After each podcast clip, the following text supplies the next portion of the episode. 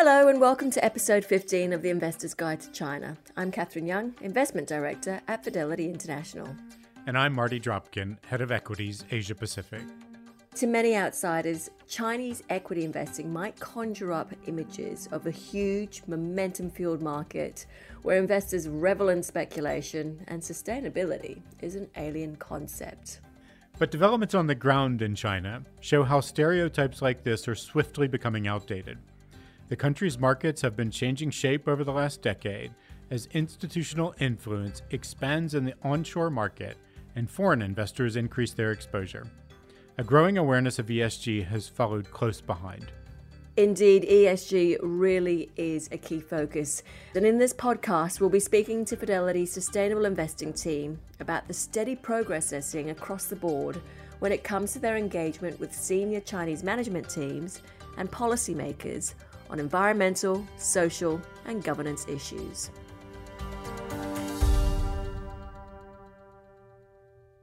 Catherine, let's start by talking about what we actually mean by engagement and why it's so important.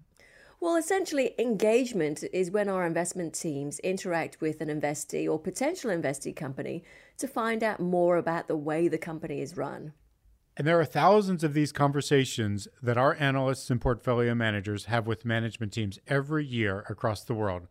But of course, it's through these discussions that Fidelity is able to work with businesses to find ways to improve their sustainability credentials and set more ambitious targets.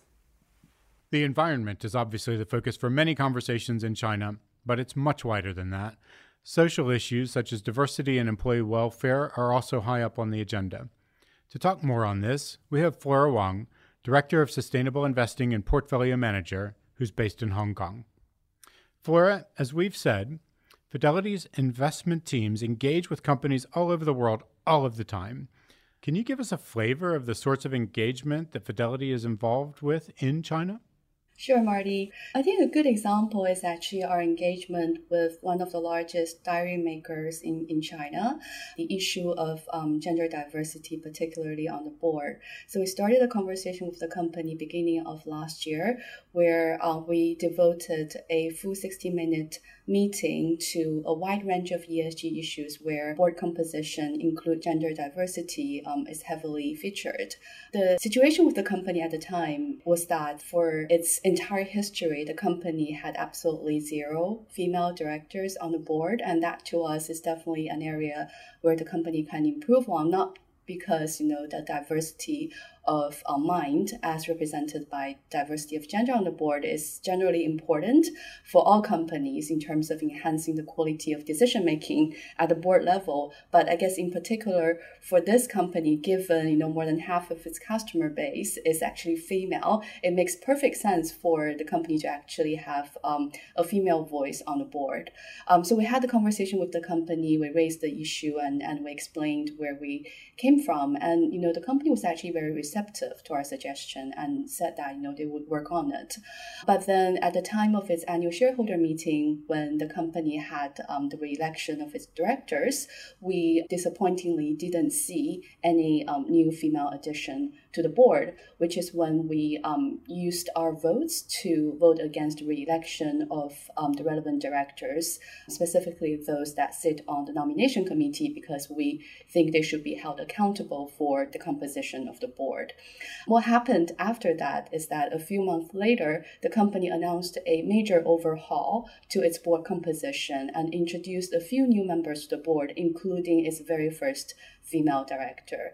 I think that's a really good example in really, you know, demonstrating the power of effective engagement in driving positive change at um, companies across markets, including, you know, Chinese market. If, you know, the way you're doing your engagement is effective and you can demonstrate your understanding of its business. Sounds very effective, Flora. And on this note, earlier this year, Fidelity published its inaugural report on gender diversity in corporate China. What sort of reception did it get? Overall, it's it's it's actually um, very very positive. We got a lot of media attention because the government actually has been putting a lot more emphasis on promoting um, female representation in the working force. As we know, you know China's demographic has been changing quite um, significantly. It will be facing um, severe challenges in the labor market um, as as we move along. So it's important actually from the government's perspective to encourage um, more female participation in the workforce. So I think um, from that perspective, we're getting a lot of policy tailwinds to promote um, female participation in the workforce, including um, female representation in senior ranks as well as board levels. The reason why we did the report is really to you know have a deeper understanding of you know where um, China is in terms of you know gender representation, particularly um, at the board level, to facilitate our um, engagement efforts as we um, speak to companies on these issues. And I think what we find is encouraging in the sense that, you know, over the past decade, um, female representation has definitely been improving in China. Um, if we look at um, 10 years ago, the percentage of companies with at least one female on the board was only around 60%. Today it stands at you know 73%. So it's a significant increase. However, you know there are clearly much room for um, Chinese corporates to improve on. You know, we use the um, China A50 index as, as, an, as our sample, and out of those 50 biggest companies in China, only one actually has a gender policy with specific measures to actually promote female representation at senior level. So it's it's still very much at a very early stage, which I, I think again you know, highlights importance of um, institutional investors like us to continue to speak to companies on these issues and use our votes to put that extra layer of pressure on companies to, to really take action. Another question that comes up quite a bit is about the difference between engagement with private companies in China versus state owned enterprises. I'm wondering if you can help us think that through. Well, I think perhaps the biggest difference that I would um, highlight when it comes to engaging with the um, state owned enterprises in China is that it's not enough to just engage with the listed arm because those listed arms are only part of a much bigger state owned group which remain um, unlisted. You know, the parent co 99% of the time is not listed, and 99% of the time they have a um, controlling stake in the listed arm. And when it comes to issues such as climate change, um, decarbonization is very much tied to the country's strategic pivot in the way it's um, developing its economy. So the group company would have its own decarbonization plan, of which the decarbonization plan of the listed company is only a part. So just talking to the listed company on decarbonization is not going to give us that full picture. And that, that is why in our engagement with the state-owned enterprises in China, we would always try our best to actually invite parties from the group level as well, just so that you know we get a much complete picture of what is actually going on at these companies. So, what do companies really think about sustainability? It's one of the many questions we asked 161 of Fidelity's investment analysts as part of the recent ESG analyst survey. The findings give an excellent insight into how engaged companies really are with ESG issues. In the survey, we looked at our analysts' confidence in the company's emissions targets. An interesting finding was that despite how ambitious these net zero goals are, their confidence did indeed double over the past year. Eric Zhu is a consumer staples analyst based in Shanghai, and he spoke to our editor in chief, Richard Edgar, about what's behind the rise. Actually, a lot of Chinese companies, they have been doing a lot of work and last year they made a lot of breakthroughs. Um, so basically moving to this year, they have more things to share and they have more confidence in that. And additionally, there was another catalyst. Uh, last year, the China government attitude was very determined to control the greenhouse gas emission and to meet the carbon neutral target. So there's definitely an element of top-down direction from the central government both top-down and bottom-up. Uh, the bottom-up is a very gradual way that a lot of Chinese companies, they have good incentives and they are doing very gradual works. But the top-down level, the government attitude accelerates this kind of work. And what sort of a reception do you get from Chinese companies when you go to meet the management teams with these topics of, uh, of engagement? They have great sense of environmental impact things and social responsibility shouldering. But the problem is that many of them say don't know how to disclose all this work about all the data they collect. So basically, I think what we can do is also to help them to improve their data disclosure quality and give them suggestions on how your international leaders are doing. That's a very encouraging thing to hear, Eric. Um, can you give me any particular examples of companies that have stood out during the period of the uh, of the survey? Sure. For example, I engaged with a cosmetics company in China. They have world-class supply chain. They have high product qualities, but they used to be punished by MSCI, rated triple C because they have limited exposure. But when I talk to them, they tell me all the work they've been doing protects the environment, especially in biodiversity issue.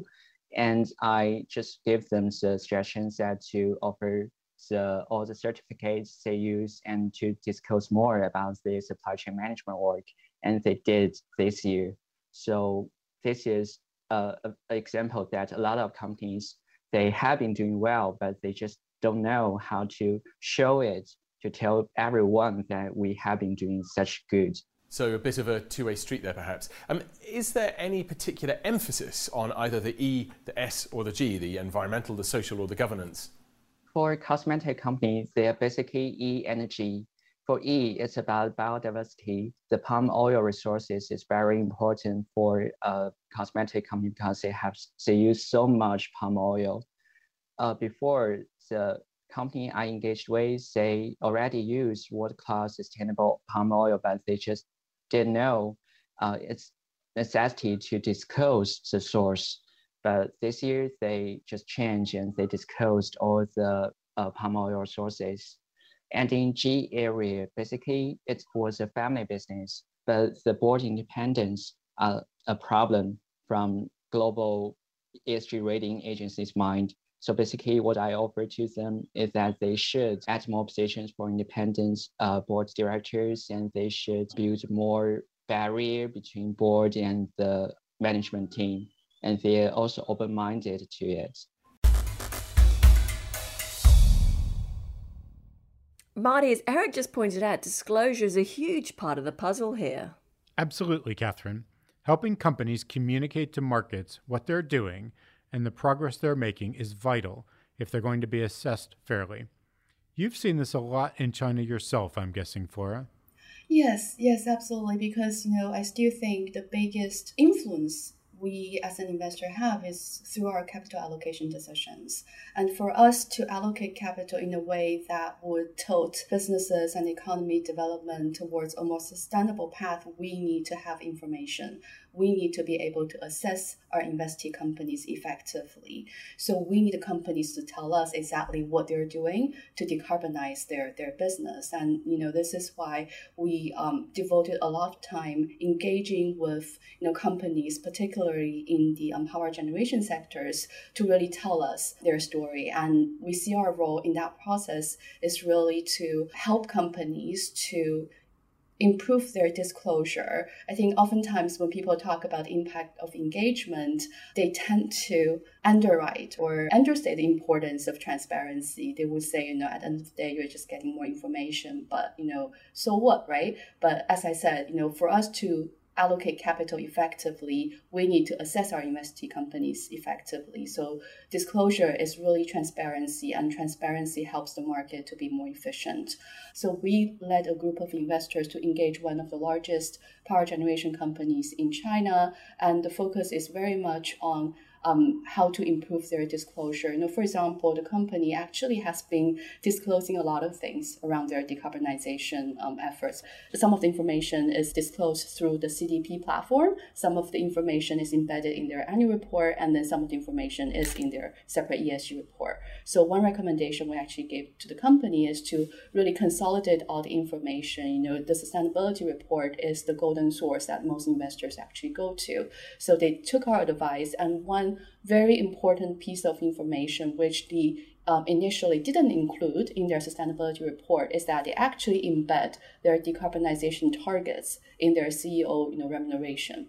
You know, that's, you know, as we do our analysis on companies, a very strong indication of whether the company is committed to this course and whether they're able to deliver. So, you know, after our conversation, they actually um, reviewed their sustainability report and um, made, made, made sure that all this important information is, is highlighted featured in their um, sustainability report.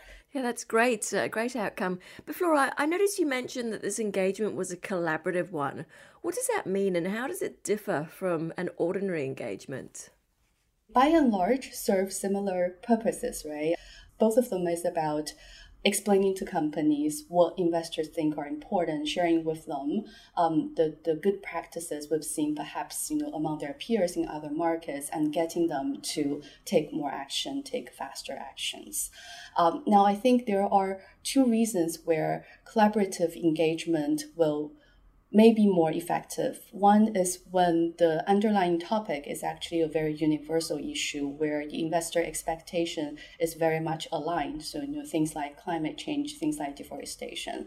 It, it will be likely that, you know, every investor, when they reach out to the similar group of companies and, and you know, raising similar um, requests. So for that type of engagement, um, it will be a lot more efficient for um, like-minded investors to just band together and go to companies together to make our case in one go, as opposed to you know for the same company to have very similar conversations with hundred companies, you know, all differently. So that's the first reason why I think collaborative engagement sometimes may be more effective. The second case where we would really resort to collaborative engagement is when certain companies, for whatever reason, may not be as willing to speak with investors on these issues. So when there is a lack of um, good corporate access, it's also I think sometimes it helps to band together with other investors because uh, you come as a bigger voice, as a bigger stakeholder, and companies are more likely to respond to um, our requests. Eric and Richard touched on the balance between top down and bottom up incentives. Can you tell us how the Chinese government is influencing things like gender diversity, or better disclosure on environmental factors?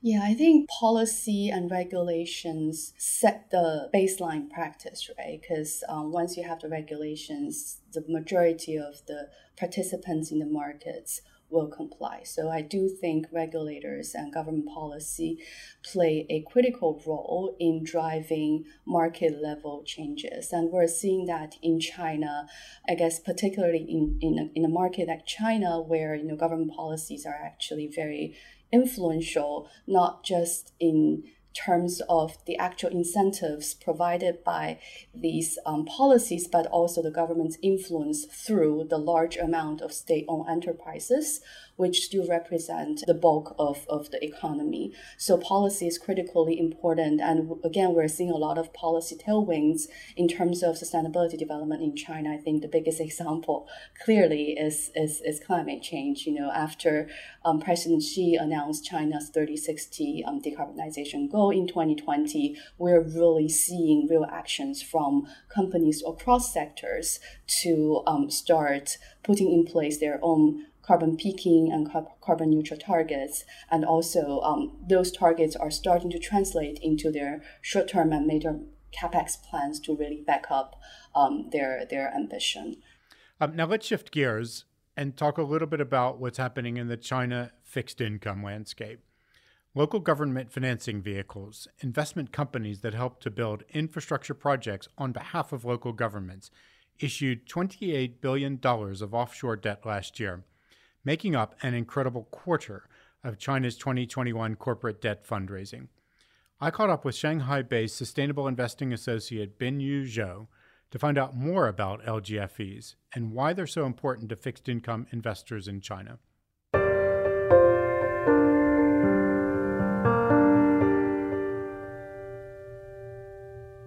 Hi, Binyu.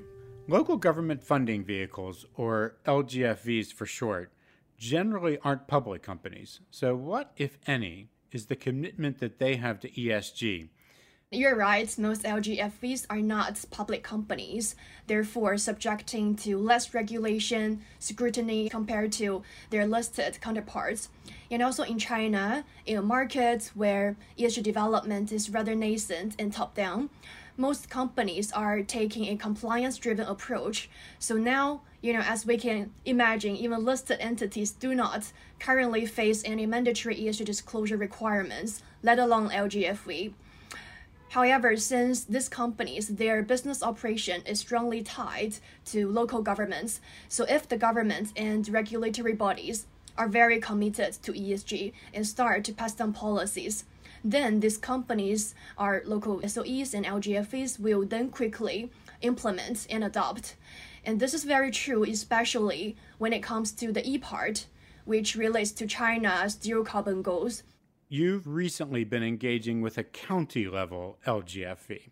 Could you walk us through that process and explain why this is so unprecedented? Yes, this county level LGFV is the first LGFV we engaged for ESG, and similarly, we're also the first investor to talk to the company specifically on ESG issues. And I think for the preparation work, it was the same as how we engaged other companies. But only this time around, we weren't able to find any relevant information on key ESG issues. And together with our credit analysts, we started by identifying their material issues and then sent our questions and areas we'd like to further check to this LGFV before the actual meeting. And then the moment I stepped into the meeting room, a virtual one, of course, I already had a feeling that this one would be a very difficult one because, firstly, unlisted, secondly, county level SOEs are not very high up along the SOE chain of command, so China's national policies and goals might take a while to reach and affect county level corporates. And just as I expected, I spent the first 20 minutes educating them on the differences between ESG and CSR and although our discussion covered many topics, including this LGFV, their overall ESG approach, their progress in promoting green energy efficiency, on corporate governance, and also on employee management, etc. But this more like an education, I would say. Most of the time, we needed to give this LGFV a thorough explanation of why an issue and topic is material before asking a question so that they can understand why this question was even being raised in the first place. It's really impressive, and just even the fact that you got the meeting is something that I think is is an accomplishment, isn't it? Yes, it is. Actually, this company is the first one who actually accepted our request to have a meeting. Many just turned us down or rejected us. That's true. Maybe it would help us to understand why it's so important to engage with a company like this? Of course. So, I think the most important reason is that Fidelity is a long term active investor, especially in China, where most companies are just starting out on their own journey. So, stewardship plays an even more significant role. And this is also because most companies they need guidance or even hand holding as they get started. And through engagement, they can obtain better clarity on investor expectations. And they can learn also learn about industry best practices and become more informed about the resources that are available can help them to assist their effort. And we investors, in turn, we can get better insights into companies' thinking and plans, which then can help us to arrive at a more objective ESG score via our proprietary ESG rating framework. And we do think this is even more essential for companies like LGFV that generally lack quality disclosure. Engagement really might be the only way for us to have more visibility of what is happening and will happen within a certain firm. Yeah, it's that disclosure that's so important, isn't it? So, last question I have for you um, really around what lessons overall you've learned from this engagement, and not just about LGFVs, but fixed income more generally in China. So I think first of all, case by case analysis is crucial, and that is something Fidelity has been doing. because boilerplate, you know, type of ESG analysis can't really get us anywhere, especially in China where no ESG disclosure framework is yet available. And, you know, for different industries and companies to reference on when they're making their own disclosures, and also for data users like us to compare and analyze this information holistically. And this is especially important for fixed income issuers because each and every one of them could be influenced by different macro policies and local regulations, therefore generating cross industry and regional impacts. Thank you so much, Binyu. Thank you, Marty.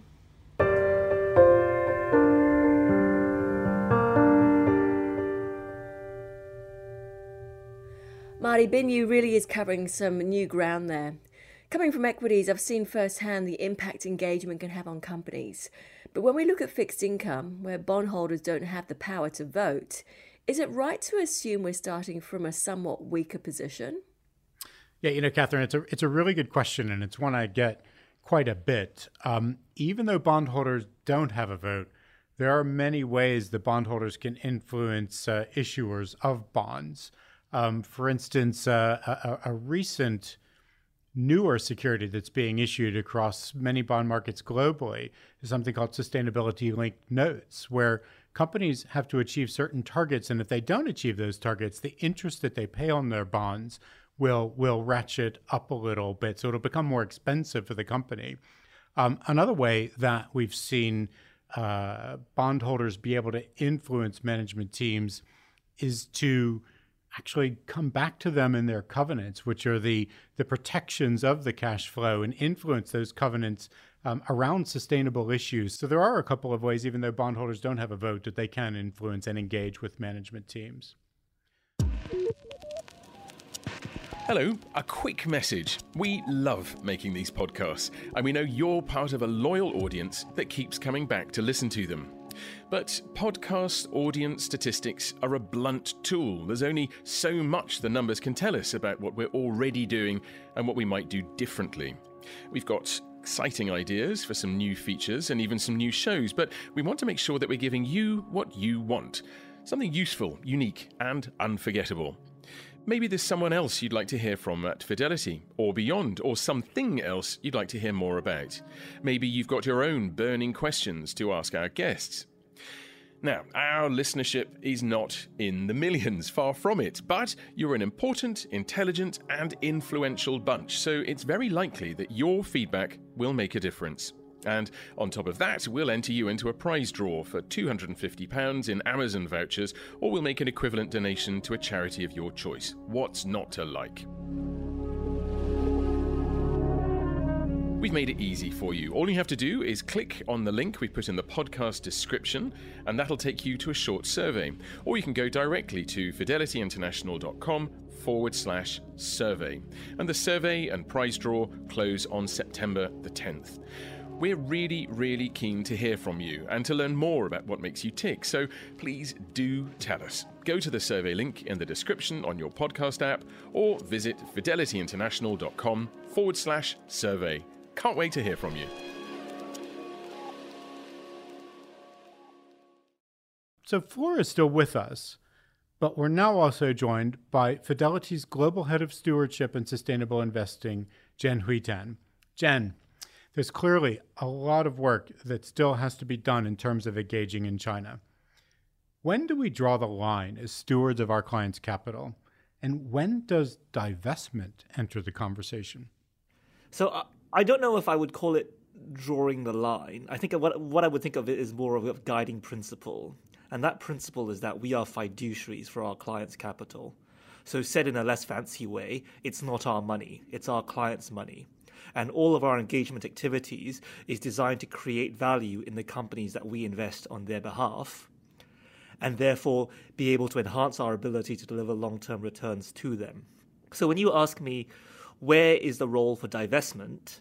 It follows that divestment should occur when we see that our engagement is not working in a way that can create that long term value for our clients. And so we are better off then redeploying that capital into another company where we feel we have a better chance of creating that, that, that value.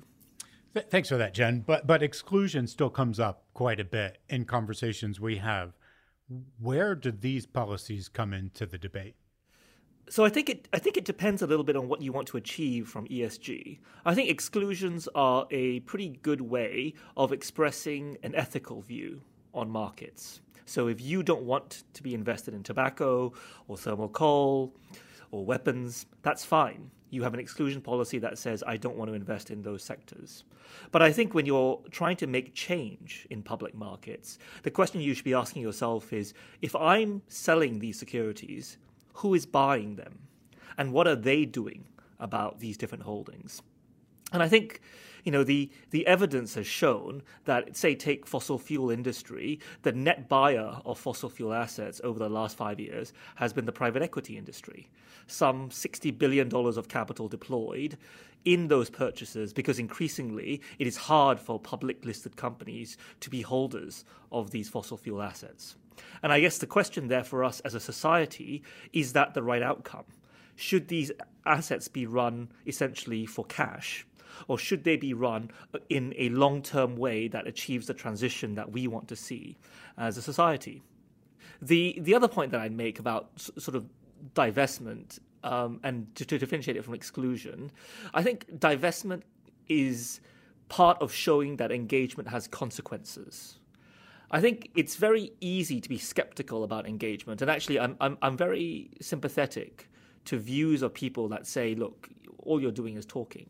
You know what? What's the big deal here, right? What what what kind of change do you think you're making? And I think that's made harder because it's very it's difficult to attribute um, causality to engagement. You know, you say something, something else happens. Can you say it's because you said it that that thing happens? And so it's not that straightforward. So I think again, the onus is on us as fund managers to show that our influence as an investor, whether it's in shares or bonds, can create that difference, that it can lead to positive influences on the management teams of companies that will then enhance the sustainability of those companies and therefore the value that they're creating. Jen, from an ESG perspective, could you tell us how the team actually identifies and rates companies? So, the first thing I'd say is that I don't think it is my team. It is not the sustainable investing team that rates and identifies companies from a sustainability perspective. I know that's a very odd thing to say as a head of sustainability for that for, for me to tell you that that's a good thing. But the reason why I say it is because we've decided as a firm that the right people to be making that kind of judgment are our fundamental analysts. So the 180 analysts we have across equities and fixed income, sector specialists all across the world, these are the individuals that are meeting companies every day. We think that they are in the best position to not only make judgments about the fundamental characteristics of those companies, but also increasingly the sustainable characteristics of those companies. And so, what we've done in the last year is redesign our proprietary sustainability ratings from the ground up. Uh, we call it version two. We have uh, created a new methodology which is centered around a few core principles, um, most important of which I think is double materiality. The idea that we are no longer just measuring the financial impact of ESG factors, but we are measuring the impact of companies' operations on the environment and on society, because that's where we think that long term uh, lens is going to turn to. Um, and so we have built this tool and we've given it to our analysts. And they are the ones now rating the companies. We've had an amazing response. We've had more than 3,700 issuers already rated, with new deployments in structured credit and sovereigns coming this summer. Jen, what, what I find really fascinating though, it's when we look at these ratings, it's not all about past performance, is it? No, in fact, I, I, think I think this is one of the things that we feel distinguishes our approaches from the approaches that you see from third-party rating providers. So another way of assessing company on historic performance is to essentially assess them on the disclosure that they produce, and and and, and that's essentially what third-party providers are doing. Our view is that that isn't going to tell you where the company is going. And we know this field of sustainability is evolving so rapidly and that people are making all sorts of different advances. I think, particularly in a market like China, where that emphasis is, is really just, just beginning. Our approach has been to take this forward looking lens. So, not just to look at where companies are today, but what they might look like tomorrow in terms of their transition ability, in terms of their ability to manage these broader societal impacts, in terms of their ability to manage their businesses for long term growth. So, that's, I think, where we can add a differentiating factor in our approach to sustainability research. Thanks, Jen. Uh, Flora, can I come back to you? You and I just spent quite a bit of time talking to investors, and a question that kept on coming up was measurement. And, and what I'd like to get a better sense of from you is how do we actually measure the real world impact? Yeah, that that that is difficult to do, to say the least. But I also think, you know, Jen, in his um, introduction to our sustainability research, has sort of addressed that question. I think it all comes back down to do we know our companies well enough with regards to the environmental impact and social impact they're making to actually report to our clients on the impacts they're making through the investments they're making um, in these companies.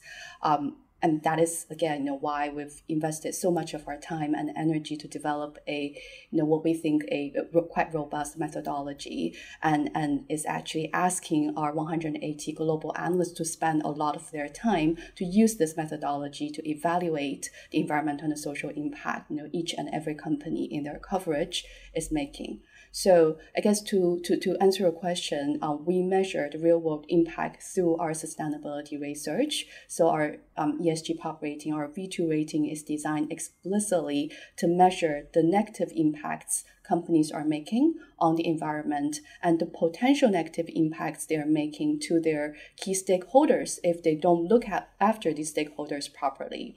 But on top of that, we now also has a SDG alignment rating, which is specifically designed to capture the positive impacts companies are making through you know the provision of products and services. And with these two, you know, very distinct ratings capturing two distinct aspects of you know any company, we think we're in a good position to measure the real world impacts we're making through our investments. Flora, what about in terms of Chinese regulators? What do you think they want to see? Well, you know, um, We've talked about the government and regulatory attention on, on climate change. I think on the social front, one thing that's actually worth highlighting is the increasing scrutiny from regulators on the welfare of gig workers. You know, as we know, I think particularly um, as a result of COVID, the gig economy has risen quite significantly, and with that, we're seeing a large amount of people employed in the gig economy. I think by certain estimates globally, there are more than 300 million people currently you know are working for um, platform companies like um, Deliveroo, like Uber um, in China, you know like like Meituan, and because they are most of the time not legally contracted with these platform companies, they don't really enjoy the um, legal and regulatory protection from a benefits perspective, from you know um, insurance perspective. But increasingly, you know, we're seeing customers and, and regulators across board to start paying more attention to this issue. And in China last year, regulators actually um, launched a raft of policy to ask these platform companies specifically to look after the, the, the gig workers much better. You know, they're asking them to really make sure they're paying um, at least minimum wage and also adopting measures to ensure the safety of these workers. For example, rolling out things like smart helmet that has voice control function, which could help to free up, you know, the, the rider's hands. Um, one company we engaged with, which, you know, is one of the biggest players in the food delivery sector, has also done a lot to address this issue. You know, one of the things um, they have implemented is a mandatory break for their riders. They're enforcing a 15 minutes break for every four hours these workers worked by essentially stopping to um, dispatch orders to these workers. So I think measures like this are definitely helping to address this issue. And through our engagement, we're able to identify companies that are doing more on this issue and are ahead of the curve in terms of preparing themselves for more stringent regulatory requirements ahead. Jen, what about from a more global perspective? What are what are things global regulators are looking at, particularly when it comes to diversity or climate change? So looking at looking at diversity first, um, there is an interesting trend that we're seeing of regulators getting significantly tougher. And when I say tougher, what we're seeing is minimum quotas introduced either through legislation, as in the EU, or uh, through the Financial Regulatory uh, Authority, as in the UK, or through listing requirements, as in Hong Kong. So, to give you an example, the EU has recently introduced a requirement that by 2024, at least 40% of non executive uh, board seats need to be female, or one third of all board seats. And in Hong Kong, all new IPOs have to have to have at least one female director, and by 2024, all listed companies in Hong Kong must have that. And what's interesting is that the consequences for not meeting that are also escalating. So previously it might have been comply or explain. So do it or explain why you can't do it. And now essentially it's becoming mandatory. So just do it. And the penalties for not doing it are becoming increasingly severe from public reprimands to fines to, in some cases, delisting of the business itself. Now, I think the the question we should be asking as investors is this is i think really positive in terms of moving the needle and i think we are now past the point of you know not enough available talent you know not enough uh, experience in the market. I think these are you know things reasons that might have worked 10 20 years ago. I, I, I think we can't really trade on that anymore. But I think the question is is this the right area to focus on board diversity at a gender level? And are there other aspects that we should be thinking about? So if you look at a market like Norway, which has had a minimum quota for female directors for a long time now, over 10 years, what you've seen is that companies meet those requirements just but there is not a lot of trickle down effect. So over 40% of non exec seats are female, but when you are, when you look at the executive positions, it's still single digits. So I guess the question then is: Are these quotas achieving what they need to be achieving, which is bringing this down across the whole business? And that's why when we do a gender diversity campaign like we are currently in Japan, which essentially is the second worst in the in the OECD, there is, I think, fed by common consensus, a structural problem with diversity in Japan. We're looking not just at the board level, we're looking at diversity across the management level, across the employee level, and crucially across the pay level.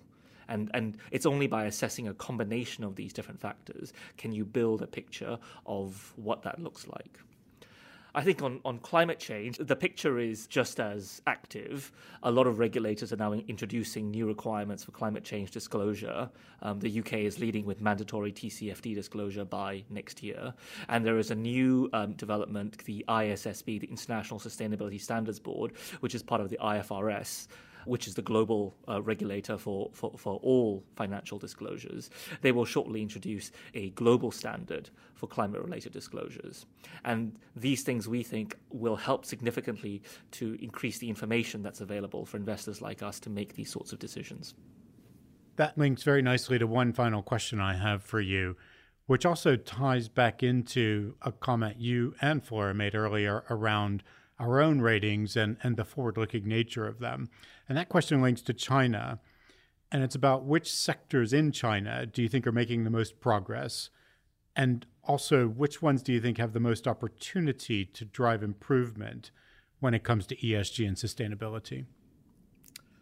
So I think the way that I would answer this question is to um, is to follow the money you know, the people, there are estimates that around 15 to 75 trillion dollars of investment will be required over the next 30 years to finance the low carbon transition in China. And so what we can see is broad based spending in green investments across the entire economic spectrum. But I think there's two areas in particular where China is um, is leading both the world and its own targets.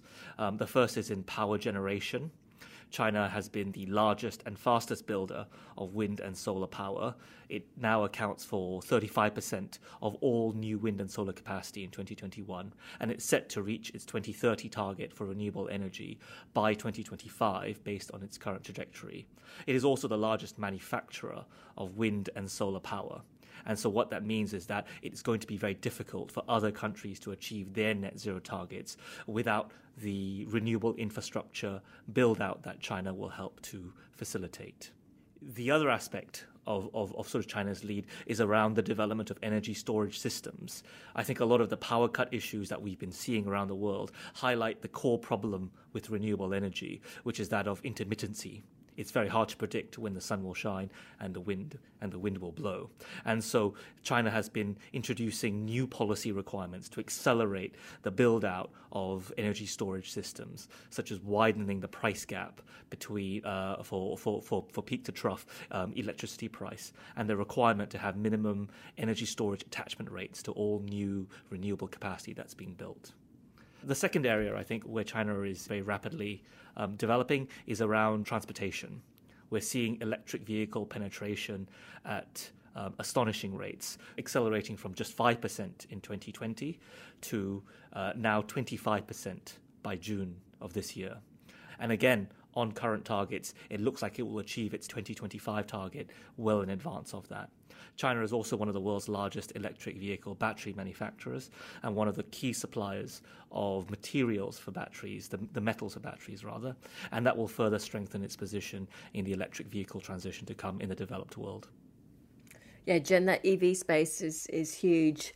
I like how you mentioned the predicting of weather and how hard it is, but what we can certainly predict, Marty, uh, I'm sure you will agree, is uh, you know this area is only going to get bigger and more important. So really have to be at the forefront of it. Yeah, I mean, Catherine, the thing that really strikes me, if we kind of come back to to your first comment about perceptions of the Chinese market, and you look at how far we've come. I mean, some of these statistics that Jen just threw out around you know penetrations and uh, industry leading efforts on things like you know um, renewables. It's just phenomenal how how advanced the Chinese market has become in such a quick period of time. Yeah, and the companies that are really forging ahead in that space from an investment perspective. So this really brings us to the end of, of the episode. Thank you to all our guests, Flora Wang and Jenn-Hui Tan, and to our other contributors, Richard Edgar, Eric Zhu, and Bin Zhao. And thank you for listening. If you want to read more of what's been covered today, please go to your local Fidelity website or fidelityinternational.com. The producers were Rory Fong and Neil Goff, with production support from Seb Morton Clark, Tommy Sue, Keith Chen, and Holly Eastman. The editor is Richard Edgar.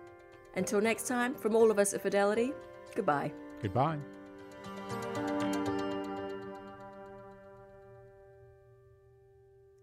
This podcast is for investment professionals only and should not be relied on by private investors. This podcast is provided for informational purposes only and is intended only for the person or entities to which it is sent. It must not be reproduced or circulated to any other party without prior permission of Fidelity. The value of investments can go down as well as up, so you may get back less than you invest. For other important legal notices, please visit your local Fidelity website.